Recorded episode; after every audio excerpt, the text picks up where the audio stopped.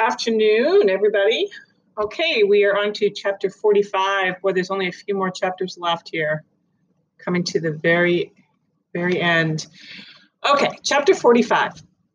Down in the kitchen, the sergeant placed me carefully in the wheelchair I use when I'm in the cottage.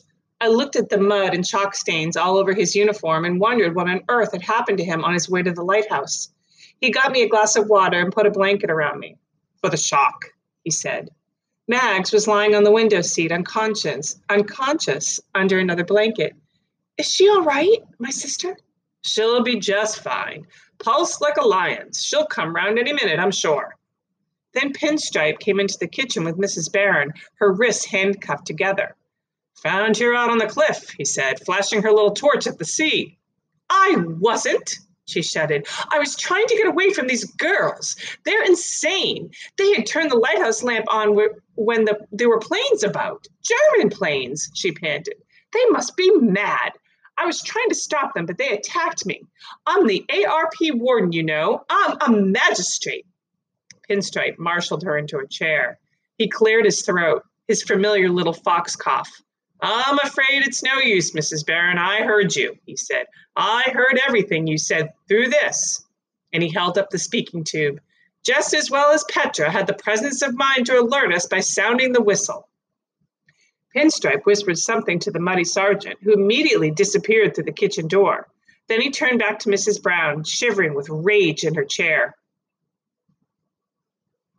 I heard you say that you have a contact in Germany, that you were responsible for passing on information to the enemy, that you blackmailed Petra's father into colluding with an act of treachery, and, and that you have, tonight, been attempting to help stage an enemy landing.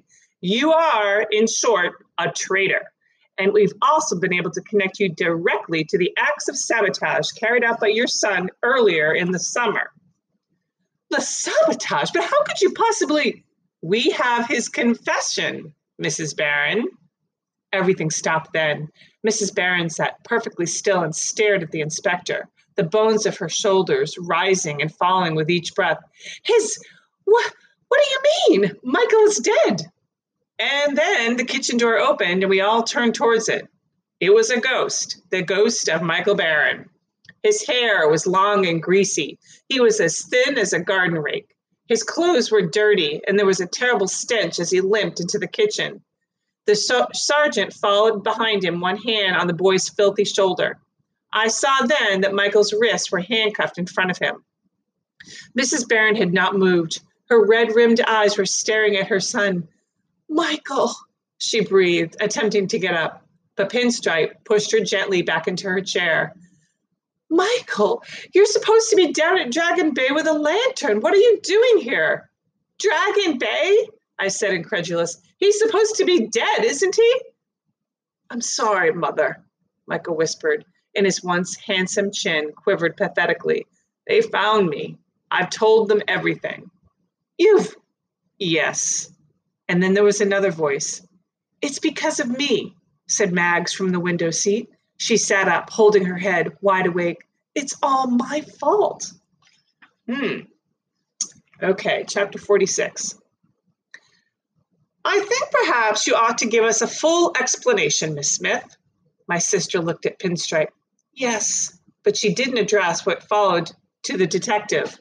She looked at me instead. I joined the search for Michael after the bomb, just as I said I would, right after the ambulance took you away, Pet. I was the first person to find him. He was up on the cliff top in the middle of the gorse bushes.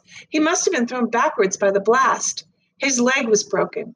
Michael begged me not to call for help. He said if I called the police, he would be arrested for sabotage.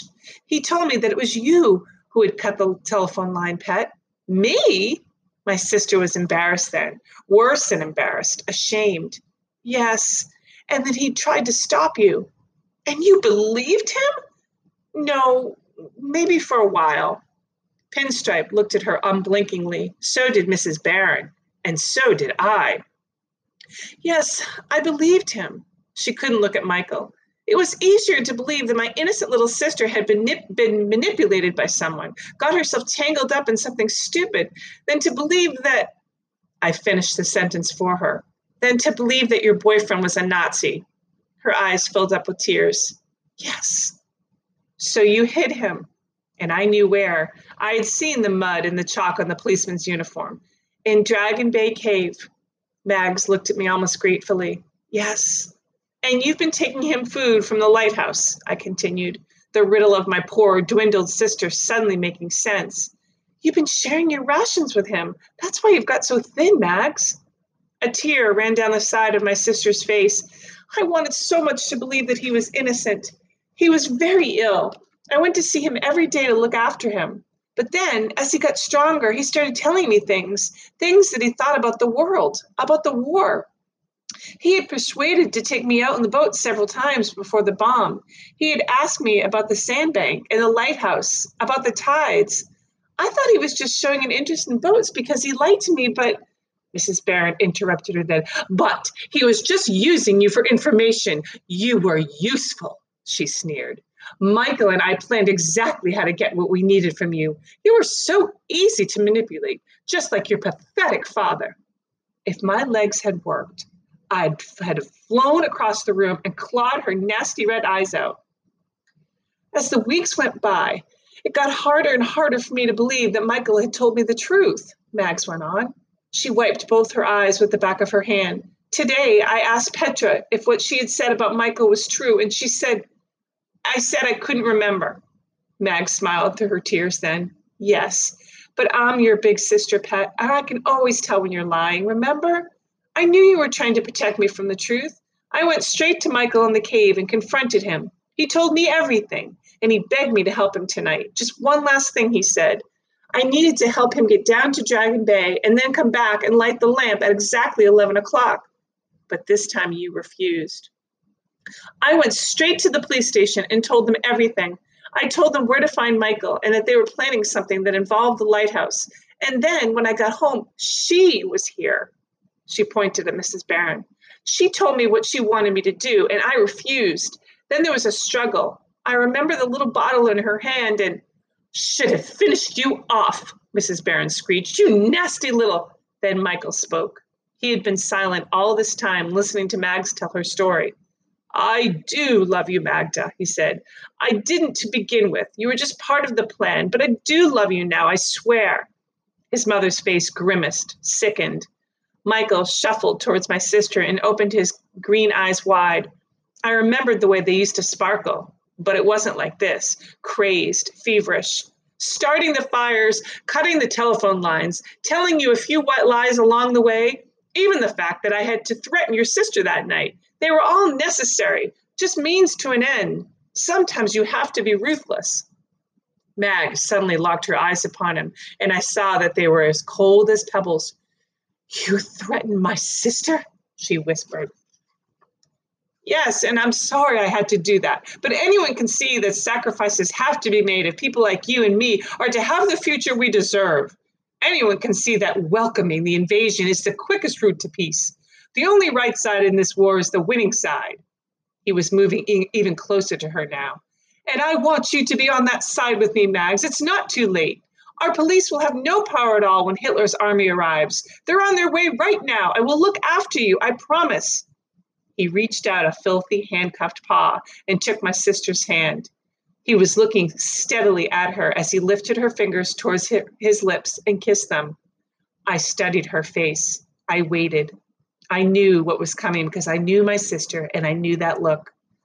I re- don't really need looking after, thank you, Michael. And even if I did, I don't think you'd be in the position to do so, she said, pulling her hand away very gently, then wiping it on her coat in disgust. After all, it's the death penalty for traitors. Woo, Magda, way to go, girl. Okay, so um, I will continue tomorrow until this book is finished. Should be done um, within the next couple of days. I know I've been saying that for a while, but anyway, uh, hope you're still listening and that you've had a good Friday so far. Bye bye.